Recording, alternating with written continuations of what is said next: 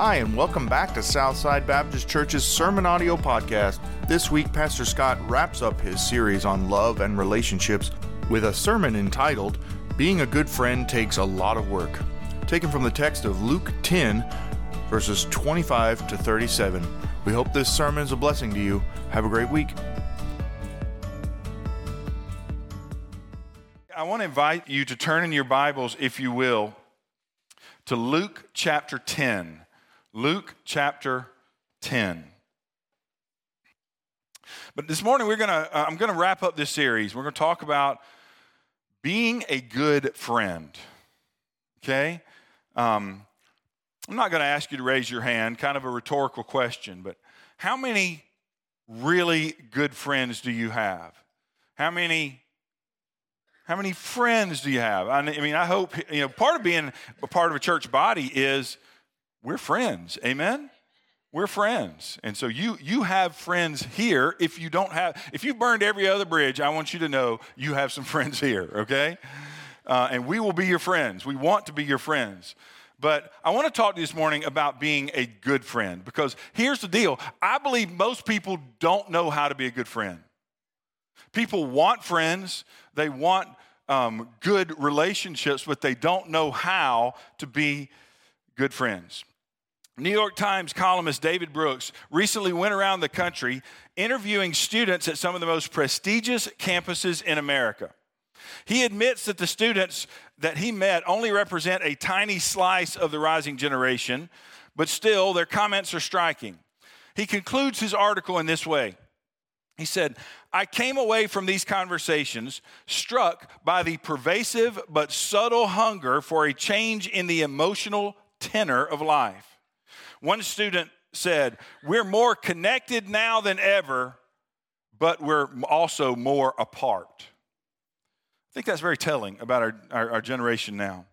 Again and again, he said, students expressed a hunger for social and emotional bonding, for a shift from guilt and accusation towards empathy with each other. One student asked, How do you create relationship? I think that's telling in and of itself that somebody has to ask that question. How do you create relationship? Uh, that may be the longing that this generation has that undergirds all the other longings that they have. Real relationships, friends, real friendships. Isn't that what people really want? I believe it is. And can you blame them? Six years ago, in 2015, the late great basketball star Kobe Bryant. Everybody knows who Kobe Bryant is, right? Um, a tragic um, uh, helicopter crash. But before that, Kobe was interviewed by GQ magazine. In that interview, Kobe was asked this simple question. He was asked if he had any friends. This is Kobe Bryant. I mean, um, how many? There's seven billion people on the planet. I would say who hadn't heard of Kobe Bryant, right? But here's what he said. This is so telling. He said, when asked if he had friends, here's how he answered. He said, I have like minds. You know, I've been fortunate to play in Los Angeles where there are a lot of people like me actors, musicians, businessmen, obsessives, people who feel like God put them on earth to do whatever it is that they do. Now, do we have time to build great relationships? Do we have time to build great friendships? No. Do we have time to socialize and to hang out aimlessly? No. he says, Do we want to do that? no. I don't believe him. We want to work, he says, and I enjoy working. Then the interview went a step further. It said, Do you miss the idea of having a great friendship? Here's how he responded He said, Of course. It's not like I'm saying I don't need friends because I'm so strong, it's a weakness. When I was growing up in Italy, he said, I grew up in isolation. I was the only black kid. I didn't speak the language. I'd be in one city and then we'd move to a different city and I'd have to do everything all over again. I'd make friends, but I'd never be a part of the group because the other kids were already growing up together. So, this is how I grew up, and these are the weaknesses that I have. Now, I believe a lot of people can identify with what Kobe says there. Um, they want to have friends, they want to have close relationships, they want to have close friendships. uh, with people outside of just their family. You know, I think the older we get, sometimes we, we just go back to just our family. And li- listen, I hope your family are your friends. We need to develop friendships outside of that. Amen? For whatever reason, however, like Kobe Bryant, a lot of people don't have friends. Maybe because of lack of opportunity, maybe because of, like Kobe, they moved around a lot, or as adults, they move around a lot. Maybe they don't know how to make friends, but for whatever reason, many people just don't have a lot of friends. The reality is, here's what I believe I believe most people don't know how. Most people don't know how to make friends. Um, they're waiting on other people to reach out to them.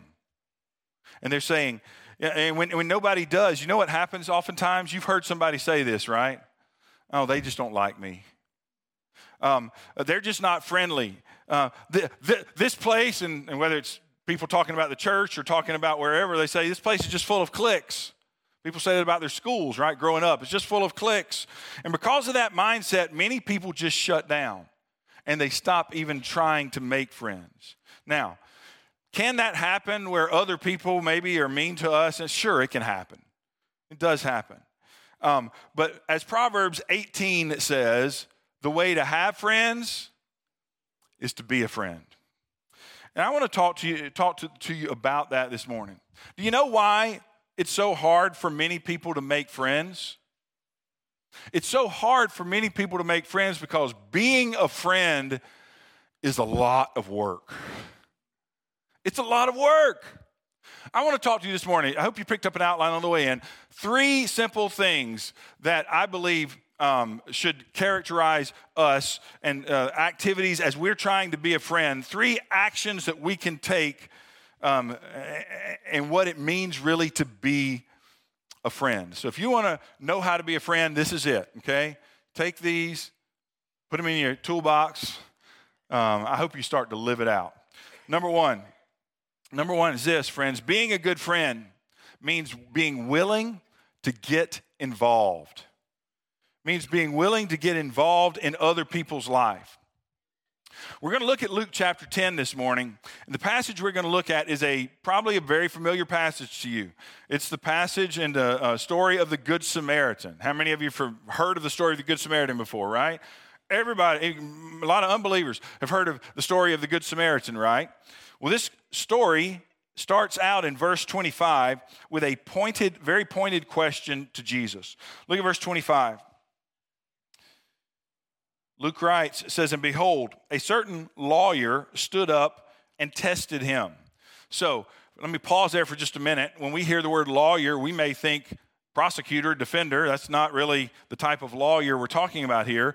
Uh, we're talking about uh, possibly a scribe um, but this was a religious leader, if you will, someone who was an expert in the Jewish law, in God's law, in the Mosaic law. And so he was supposed to be a religious leader. And so he stands up, part of that religious elite that was feeling. Um, uh, feeling antagonistic, to, antagonistic towards Jesus. And so he stands up and he asks Jesus a question. He says, Teacher, what shall I do to inherit eternal life? Now, that's a great question, amen? That's a question many people won't admit today, but a question we all ought to, ought to be asking, right? What, what, what, what do I do? What shall I do if I want to want to be saved? If I want to uh, live past when I'm gonna when when my physical body dies? What shall I do to inherit eternal life? It's a great question. The problem with his question was it really wasn't an honest question from him. The scripture says that he was testing Jesus, but nevertheless, Jesus turns it, about, turns it right around on him in verse 26, which um, is a great thing. Um, you want to know how to, how to talk to people about the Lord? Um, let's follow, follow the example of Jesus and ask questions. Ask questions. Here's what Jesus says Jesus turns around and says, Well, what is written in the law? What is your reading of it? In other words, what do you think you need to do in order to inherit eternal life? Basically, what Jesus was saying was, You're supposed to be a religious leader, you're supposed to be an expert. What do you think? So the man answers in verse 27. So he answered and said, You shall love the Lord your God with all your heart, with all your soul, with all your strength, and with all your mind, and your neighbor as yourself. So he answers uh, with a quote from the Shema, Deuteronomy chapter 6. He knew the scriptures. He knew what God's word said. And what does Jesus says? Jesus say in verse 28, Jesus says to him, "You have answered rightly." Okay, so here's a man trying to test Jesus, and he says, uh, What shall I do to inherit eternal life? Jesus says, What do you think? He says, Love God, love my neighbor. And Jesus says, Yeah, because elsewhere, Jesus tells us that those two commandments do what? They sum up all of the law and the prophets.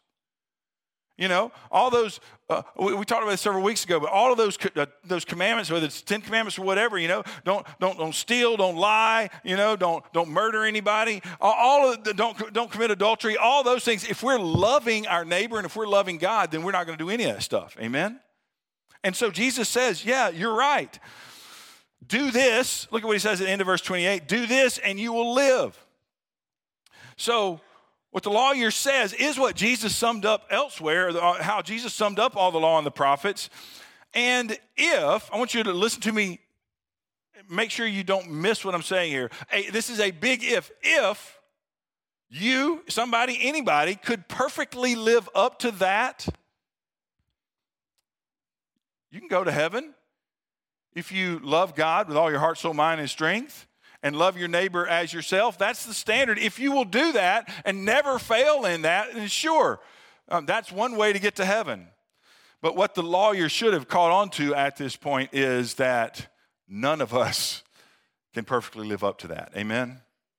We all fail, we all fall short. But here's the problem: when we fail and when we fall short, um, you, you know, we say somebody somebody says, "Well, you know, are you a liar? No, I'm not a liar. And then they want to po- they point out something. Well, what about this situation? And then what do we do? We try to justify why it was okay that we said or we did whatever we did. Amen? Right? That's what we do.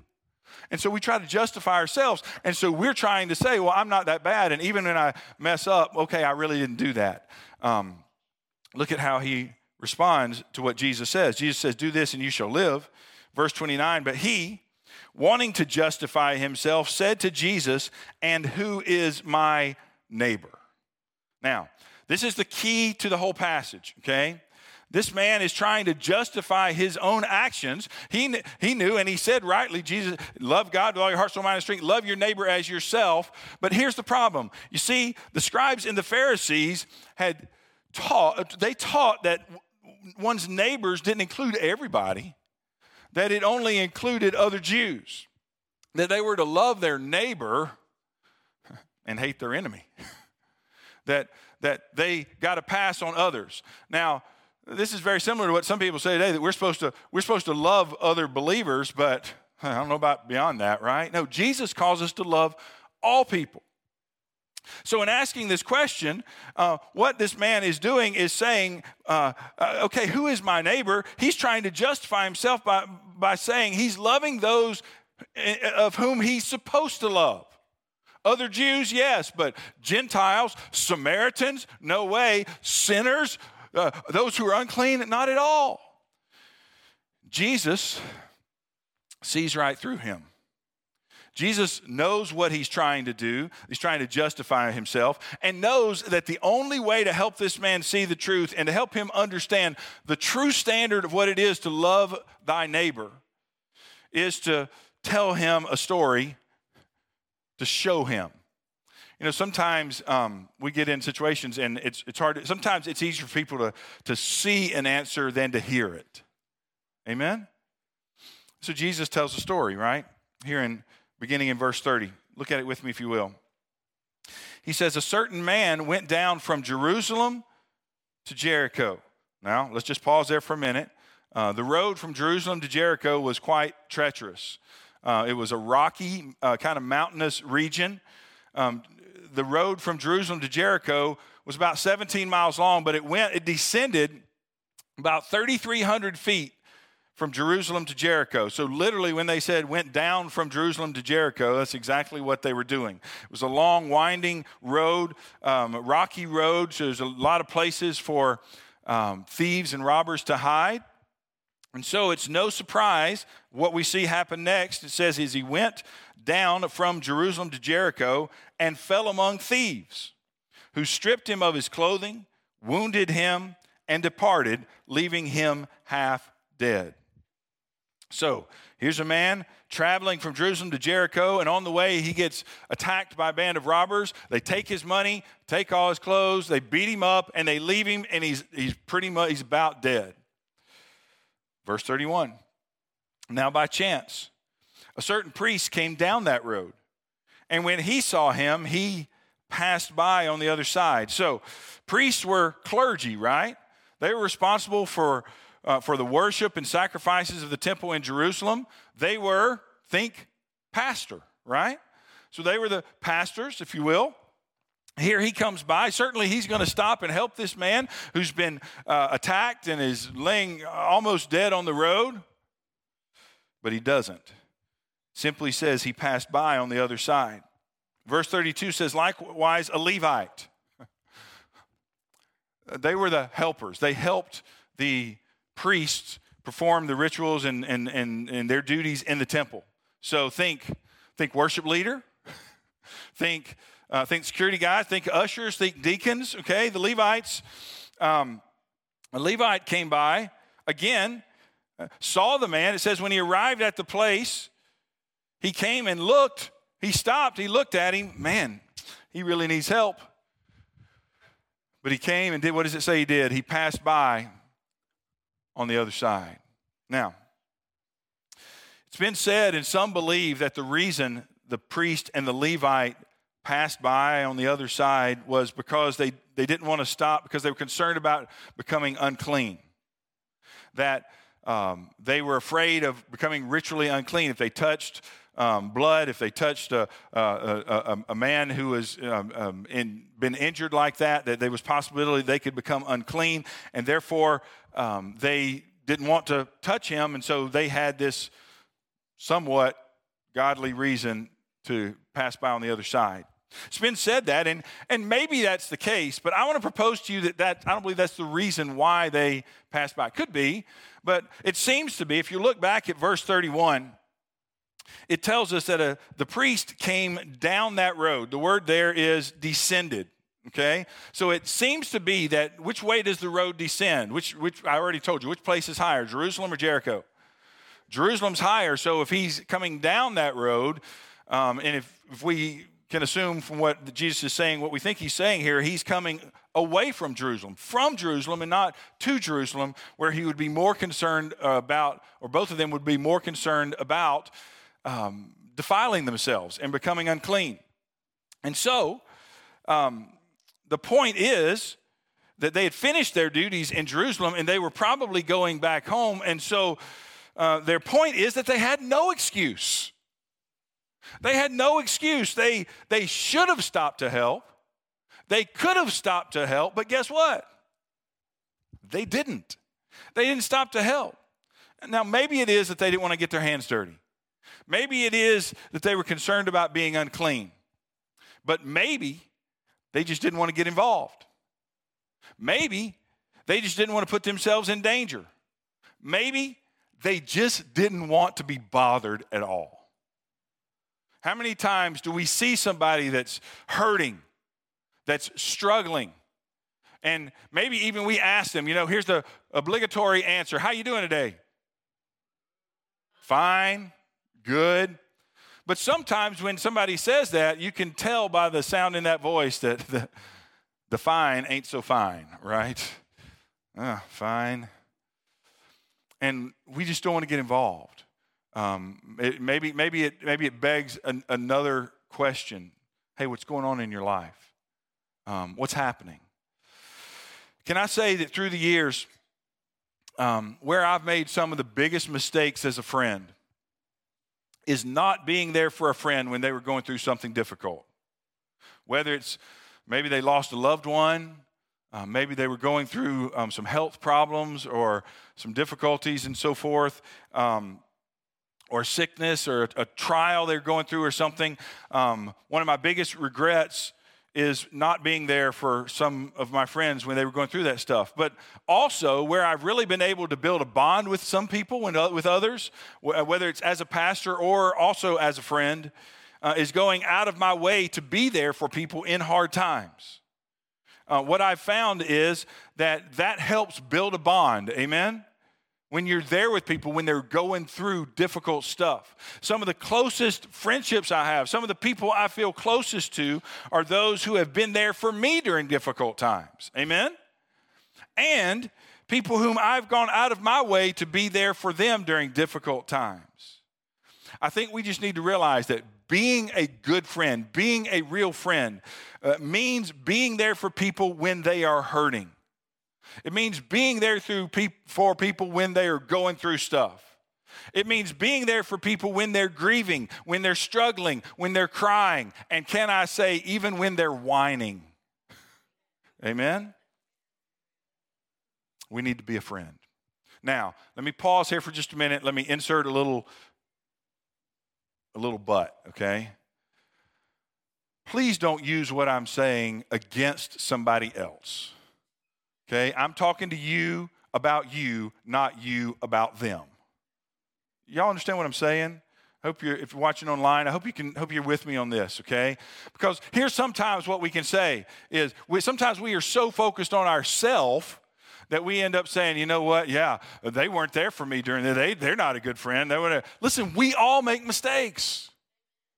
As I said earlier, most people don't know how to be a good friend. So listen, uh, as, as we talked about in sermon number one of this series, okay? And if you missed that, I want to encourage you to go back and listen to it, okay? It, it doesn't depend on the other person. The good relationship, having good relationships depends on you. Not you can't control the other person. All you can control is you. So as far as depends upon us, we are to do what? Live peaceably with all men. We are to seek to be the best friend that we can. And I believe that being a good friend starts off with being willing to get involved. So you don't say they didn't come to me, they didn't do this. They, here's the deal. Then you look for some way to reach out to them and to get involved in their life. Amen. It's number one. Number two, not only does being a good friend mean being willing to get involved, but, but second, being a good friend takes mental, emotional, and physical effort. And everybody said, Amen, right? It does. Now, I understand some people just, Pastor, I don't need the drama in my life. understand that. But here's the deal um, it's not just thinking about yourself, but it is noticing the needs of others. Consider others better than yourself. There are people around you that God has placed there for specific purposes that need you. They need you. And maybe they maybe they don't know Jesus. Maybe they don't have the Lord in their life and so they need the Jesus in you to minister to them. And so he's calling us as Christians, as believers, to do that. Amen? Look at verse 33. So we've already seen as the man was wounded, lying on the side of the road because he'd been beaten half to death. A priest came by and he passed by on the other side. A Levite came by and he didn't stop either. Verse 33 says this, but a certain Samaritan. What's, what does that mean, a Samaritan? Well, there was an area just west of Jerusalem called Samaria where this guy's from, but those in that region were kind of, um, they were half Jewish, part Jewish, they were part Gentile, had other um, heritage in them as well. So, because of that, the Jews looked down on them. The Jews looked down on them as half breeds, okay? So, Jesus' parable here, he says, A certain Samaritan, as he journeyed, came where the man was, and when he, the Samaritan, saw him, the wounded man, says he had compassion. In other words, he looked at the man and he had this deep sense of care and concern for this man. Listen, if we understand what Jesus has done for us, and he cared for us, and he loved us so much that he was willing to step out of heaven to come to die for us, that ought to, that ought to spur us on to being willing to care for others. Amen? He's talking here about a deep feeling of concern or care or sympathy for others. So it says he had compassion. So, verse 34, it didn't just start there, right? You can have compassion and say, oh, well, you know, he really needs help. and then walk on the other side. Maybe, but that's not what it says. It says, then his compassion, he put feet to his compassion. So he got he was willing to get involved emotionally. It says, so he went to him, verse 34, and bandaged his wounds, pouring on oil and wine, and he set him on his own animal, brought him to an inn, and took care of him. Let's put that in modern terms. He had a first aid kit in his donkey, right, in his car, in his trunk, and so he he pulls, pulls over and he gets the first aid kit out and he does everything he can with everything he has. Probably some of the stuff he's just making do with as he goes and to, to bandage these wounds and help this guy as much as he can. And then he sticks him in the back of his car, even bloody, doesn't worry about getting all the blood in his car and all that kind of stuff. And he takes him to a hospital, okay, an inn, closest you can get in that day, I guess. The next day, verse 35, when he departed, says he took out two denarii, gave them to the innkeeper, his own money, and said to him, Take care of him, and whatever more you spend, when I come again, I will repay you. So the interesting thing here is, is, is that this Samaritan, this half Jew, half Gentile, was willing to get emotionally involved, right? To get mentally involved. He had to think about what he was going to do to help this guy, and even to get physically involved and put forth the effort to be a friend to this man when he was hurting.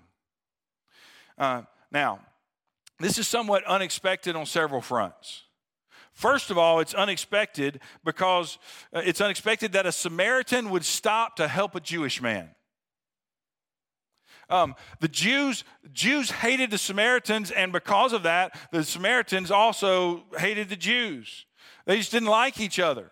And so um, it's, it's unexpected that he would stop, uh, that for he would show compassion towards a Jew. It would have been inconceivable, especially to the lawyer that is listening to this, Remember, that's who the story's for, is for this lawyer that Jesus is trying to show him what real love, what real loving your neighbor looks like. For a Samaritan, he's thinking of all the good things he does. And Jesus says, listen, all those who are like you, here's what you end up doing. That's really what he was saying by talking about the priest and the, the Levite. Um, the lawyer or the scribe was very much like those two guys, and that's kind of how he acted. He would never have stopped to help somebody in that situation. But look who stops this Samaritan. To him, um, there was no such thing as a good Samaritan. So, first, it's unexpected that the Samaritan would stop. Second, it's unexpected that the Samaritan would be willing to do so much to take care of this wounded man. Uh, here's a Samaritan, probably um, tearing some pieces of cloth off of his own clothing in order to make bandages, to tourniquets to keep the bleeding down using his own oil, using it as medicine, using his own wine as a disinfectant, putting the man on his own donkey, and paying for his staying at the inn out of his own pocket. The, the, the Good Samaritan was willing to put forth a lot of effort to help this man, right? A lot of mental, emotional, and even physical effort to help the man who was injured. And here's the thing even though he barely knew the man. What a great friend he was to him. Amen? You know, um, someone may not be a friend yet simply because you've not met. Why don't, you why don't we look at people in different eyes? Don't look at them as a stranger, but look at them as a friend that you haven't met yet. Isn't that a different way to look at stuff? Look at life?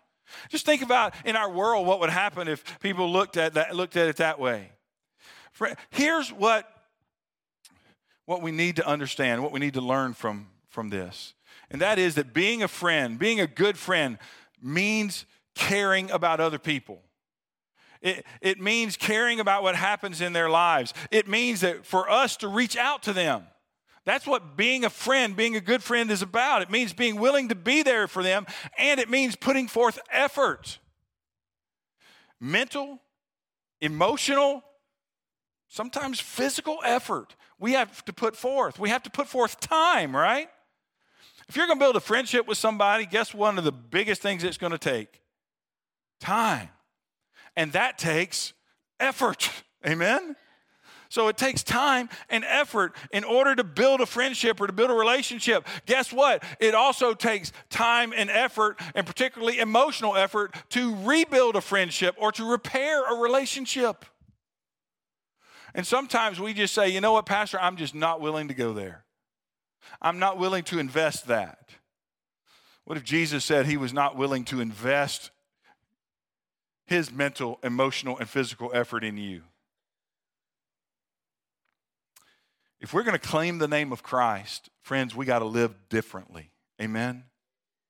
We got to let Jesus live through us. And the best way to do that is just always keep in our mind how did Jesus live? What did he do? What is the cross and everything that is that is uh, part of that? How, what does that say to us about how we need to treat others and how we need to live towards others? It means he he took time, he took effort to invest in us. Dr. Jeffrey Hall, communications professor at the University of Kansas, recently published research about the relationship between time and effort invested in a friendship and friendship closeness.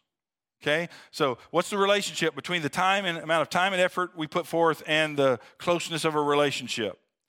Here's, here's kind of what he found in his studies. He, in general, he says, he found that it took 40 to 60 hours with someone to form a casual friendship.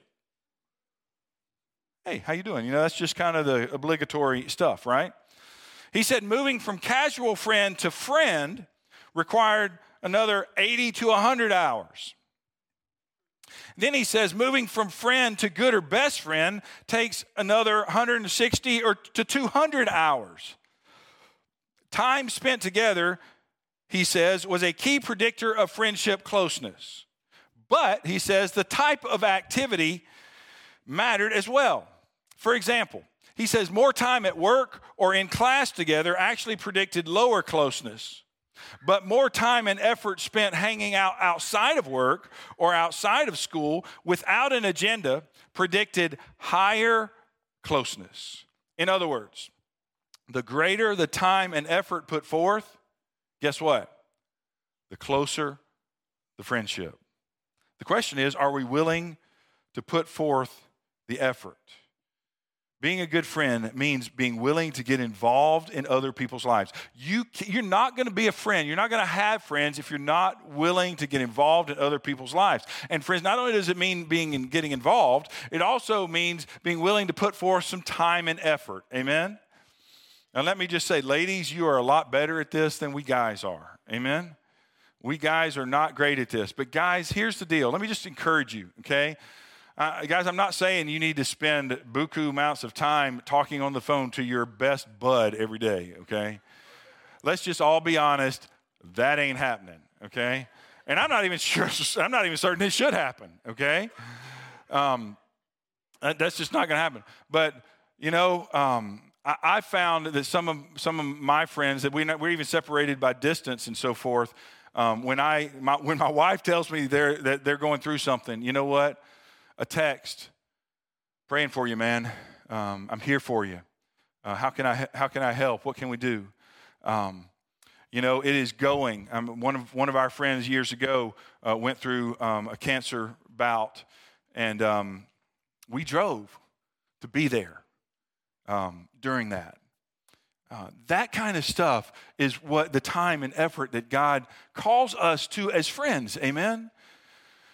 And uh, that friendship shouldn't just end at the walls of the church, it needs to go out, all right? So if we're going to reach a lost and dying world with the gospel of Jesus Christ, we need to, we need to make friends with whomever God puts in our path. It means getting involved, it means taking time and effort. And third, here's number three being a good friend involves stepping outside, right? Can we just stop? It just involves stepping outside. Maybe that's it. Involves stepping outside your comfort zone. Involves stepping outside your comfort zone. What's your comfort zone level? What's your comfort level? It's a rhetorical question, okay? For most of us, we are, okay, you know why most of us maybe don't have the friendships we want is because we're we don't think of ourselves as self-centered, but we are. And, and w- here's the reason is maybe we're not self centered in the way that we go around kind of prideful and bragging all the time, but you know who we're concerned about most? Us. And the reason we're concerned about how other people think about us is because we're not concerned about other people, we're concerned about how they think about us. And we're too concerned about the discomfort that we're going to have reaching out to somebody else. And that's more concerned about who? Us. And so, friends, being a good friend involves it, it's you got to step outside of your comfort zone. Amen. Look at verse 36. Verse 36, Jesus ends up this parable, this story this way. He says, So which of these three do you think was a neighbor to him who fell among the thieves? Now, was it the priest? No. Was it the Levite? No. This is, the answer is obvious, right? The way Jesus told this story, the answer is obvious. it is the Samaritan, right? The Samaritan is the one, is the one who was the really the neighbor to the other. Jesus flips it around. Uh, not who is my neighbor, but, but what neighbor, you know, uh, what, what is my neighbor done? All that, you know, Jesus is talking about. So G- the answer is obvious. And look what Jesus says, or excuse me, what the, what the lawyer answers in verse 37. He says, he has to answer this, right? It's, it's just a obvious answer. He says, he who showed him mercy. Boom, point made. At that point, I believe the guilt came on, right? Jesus says to him, Go and do likewise. It's a standard for us, right? It's a standard for us. Jesus raises the standard. This is what it looks like if you really want to love your neighbor. If you really want to do what God's called you to do, it's to show compassion and love and reach out and be a friend even to those who are different than you, even to those who are outside of your clique. Now, for a Jew, for him to say, He who showed mercy on him, I think it's interesting that he didn't say the Samaritan. Um, for a Jew to admit that a Samaritan was the good neighbor would have been catamount to a Hatfield admitting that a McCoy was a fine fellow. It ain't gonna happen, right? It's, it, it went against everything he knew. It went against everything that was ingrained in him. Friends, Jesus' point is that loving your neighbor means being a friend to all people, even the Samaritans, even for the Samaritans, the Jews, no matter what their background is, no matter where they're from, no matter what their ethnicity is, even if they're different from you, even if they're outside of your clique, even if they're outside of your friend group. Being a friend means getting outside your comfort zone. And the point of all, what the story that he was telling uh, the, the lawyer was that we all fall short of this. Amen? All of us except for Jesus himself. You know what Jesus was known as? Jesus was known, they, they, they used it derogatory, but this is, he was known as a friend of sinners. That's what he was known. What if you were known as a friend of sinners? That's not a bad thing, that's a good thing. Um, we all fall short. That's why we need His grace. That's why we need His mercy, as we sang about this morning. That's why we need the forgiveness that was poured out on the cross. That's the reason Jesus died. That is to, to, to forgive us for our sins and to so that we can be right with Him and so that He can change our heart. That's what He was trying to teach the lawyer. It's not about how good you are, it's about have you trusted in Christ as your Savior? Amen. And have you allowed Him to change your heart? You see, something amazing happens when we trust Jesus as our Savior and when we're born again. The Holy God says that, that we are born again and that we go from death to life. And so, how do we get eternal life? The question he started out with when we put our faith and trust in Christ, God writes our name in the book of life. We are immediately born into his family, and we, we uh, our heart is changed. This heart that was, that was born self centered then uh, is changed into a heart that realizes it's all by the grace of God and that it's not all about us. And so that we then all of a sudden have the Holy Spirit living inside of us. When we're saved, God gives us His Holy Spirit because we can't do what I've said this morning on our own. We can't do that. But we need the Holy Spirit to lead us and guide us. He will help us to begin loving our neighbor. Amen? He will help us to step outside of our comfort zone. You know, for some reason, we think that other people are going to bite. We think that they're not going to like us. We think that others aren't going to want to be our friend even before we ever know them.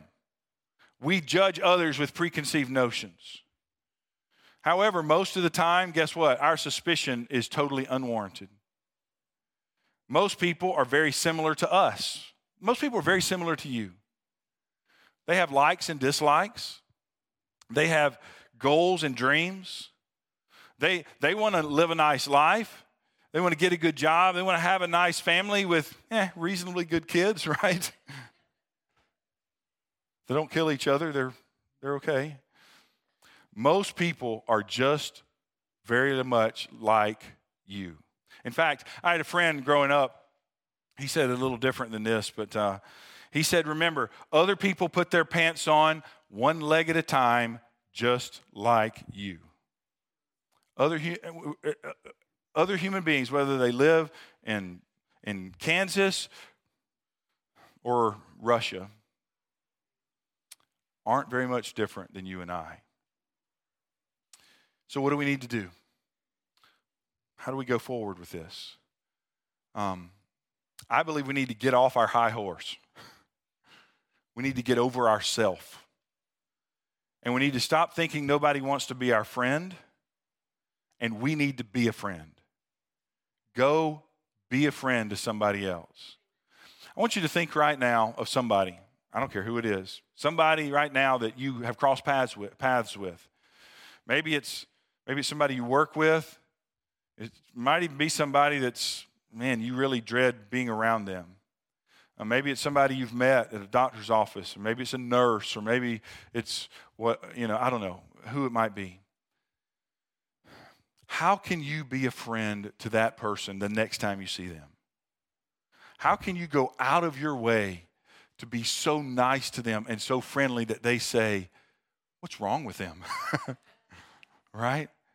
They might suspect something different. No, listen, I'm just, you know what? I'm, Jesus has given me such a joy in my life. I just want to share it with you. That's the kind of friend we're supposed to be, amen? We need to be willing to get involved in other people's lives. We need to be willing to put forth the effort, the mental, the emotional, the physical effort, because Jesus did that for us. Friends, we need to be willing to step outside our comfort zone. Realize that be, not only being a friend, but having friends. Yeah, it takes a lot of work, but guess what? It's worth it. It's worth it. I want to close. I want you to listen to this very carefully. I, I think this is fascinating. Got a couple stories have kind of combined here. Um, medical researchers and social scientists have pointed out that a strong link exists between friendship and well being. People with close friendships tend to have better health, are more fulfilled, and live longer. In fact, um, psychologists and doctors have studied this type of phenomenon. One, one, one thing, how many of you ever heard of the Roseto effect? Anybody ever heard of the Roseto effect? Okay. Um, it's not Rosetta Stone, okay? That's kind of, I was saying, what, Rosetta? Rosetta, that sounds familiar. Rosetta Stone? No, not that. It's the Roseto effect. Here's what it is the Roseto effect is a phenomenon that doctors and researchers have observed whereby there is an increased health and life expectancy and even lower rate of heart disease wherever there is a strong sense of community and friendship. Okay, so we're talking about the link between friendships and health. Here, here's the deal. This phenomenon is named after a small town or village uh, in Pennsylvania by the name of Roseto, Pennsylvania.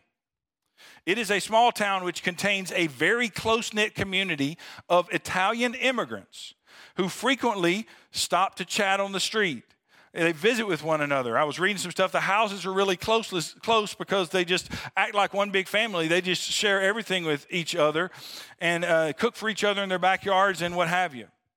Researchers, a uh, doctor noticed this, and so researchers have studied this town. They studied this little town village, and they've shown that people who stay in Roseto all their lives end up living longer than those who move away.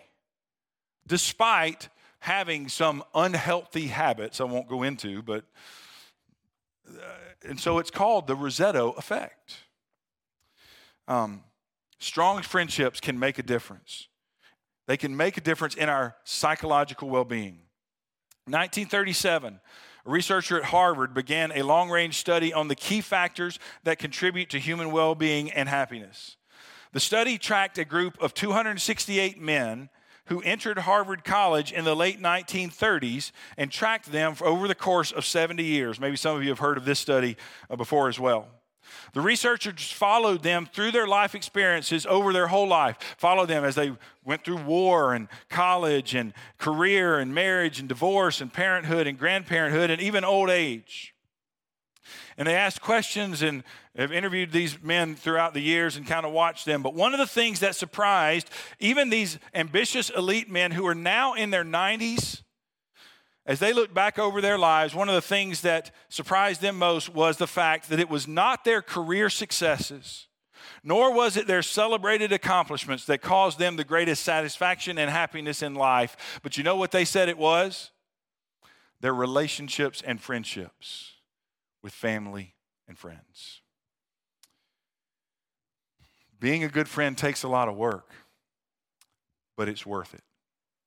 God created us to be in community.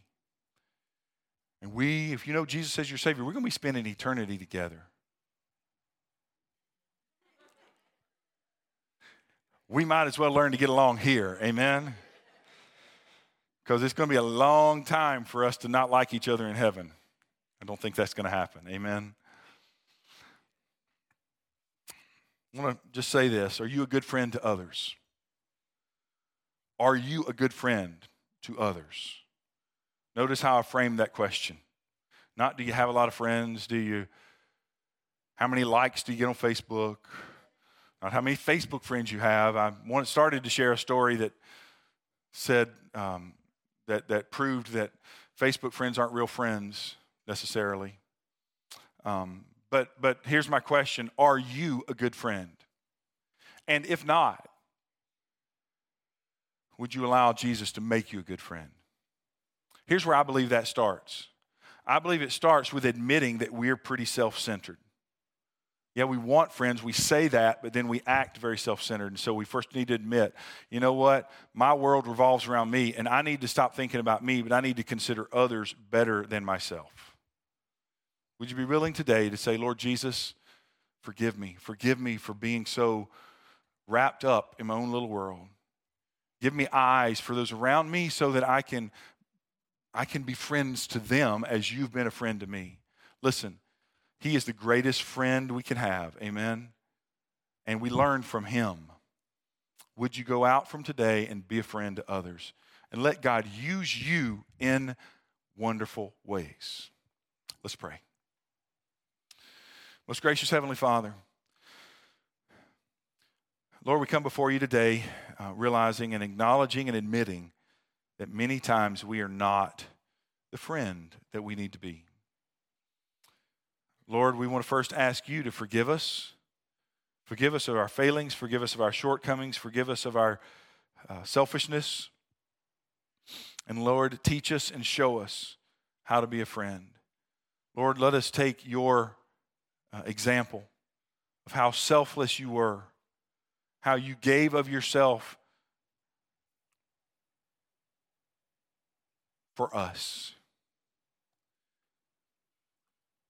Let us listen to your Holy Spirit. And let us give us eyes for those around us, Lord, to be the friends that, that you've called us to be.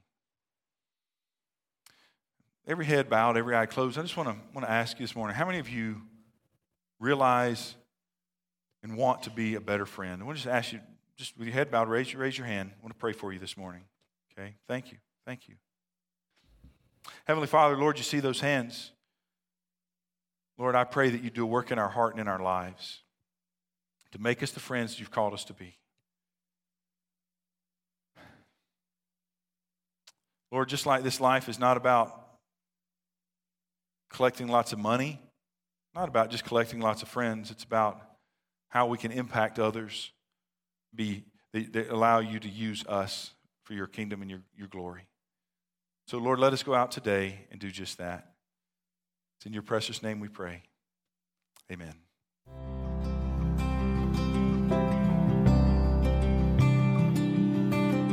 Thanks again for listening to Southside Baptist Church's weekly sermon podcast. If there's any way that we can help you, or if you're looking for your next steps further your journey with Jesus Christ, please contact us at info at southsidesbc.org. Thanks and have a great week.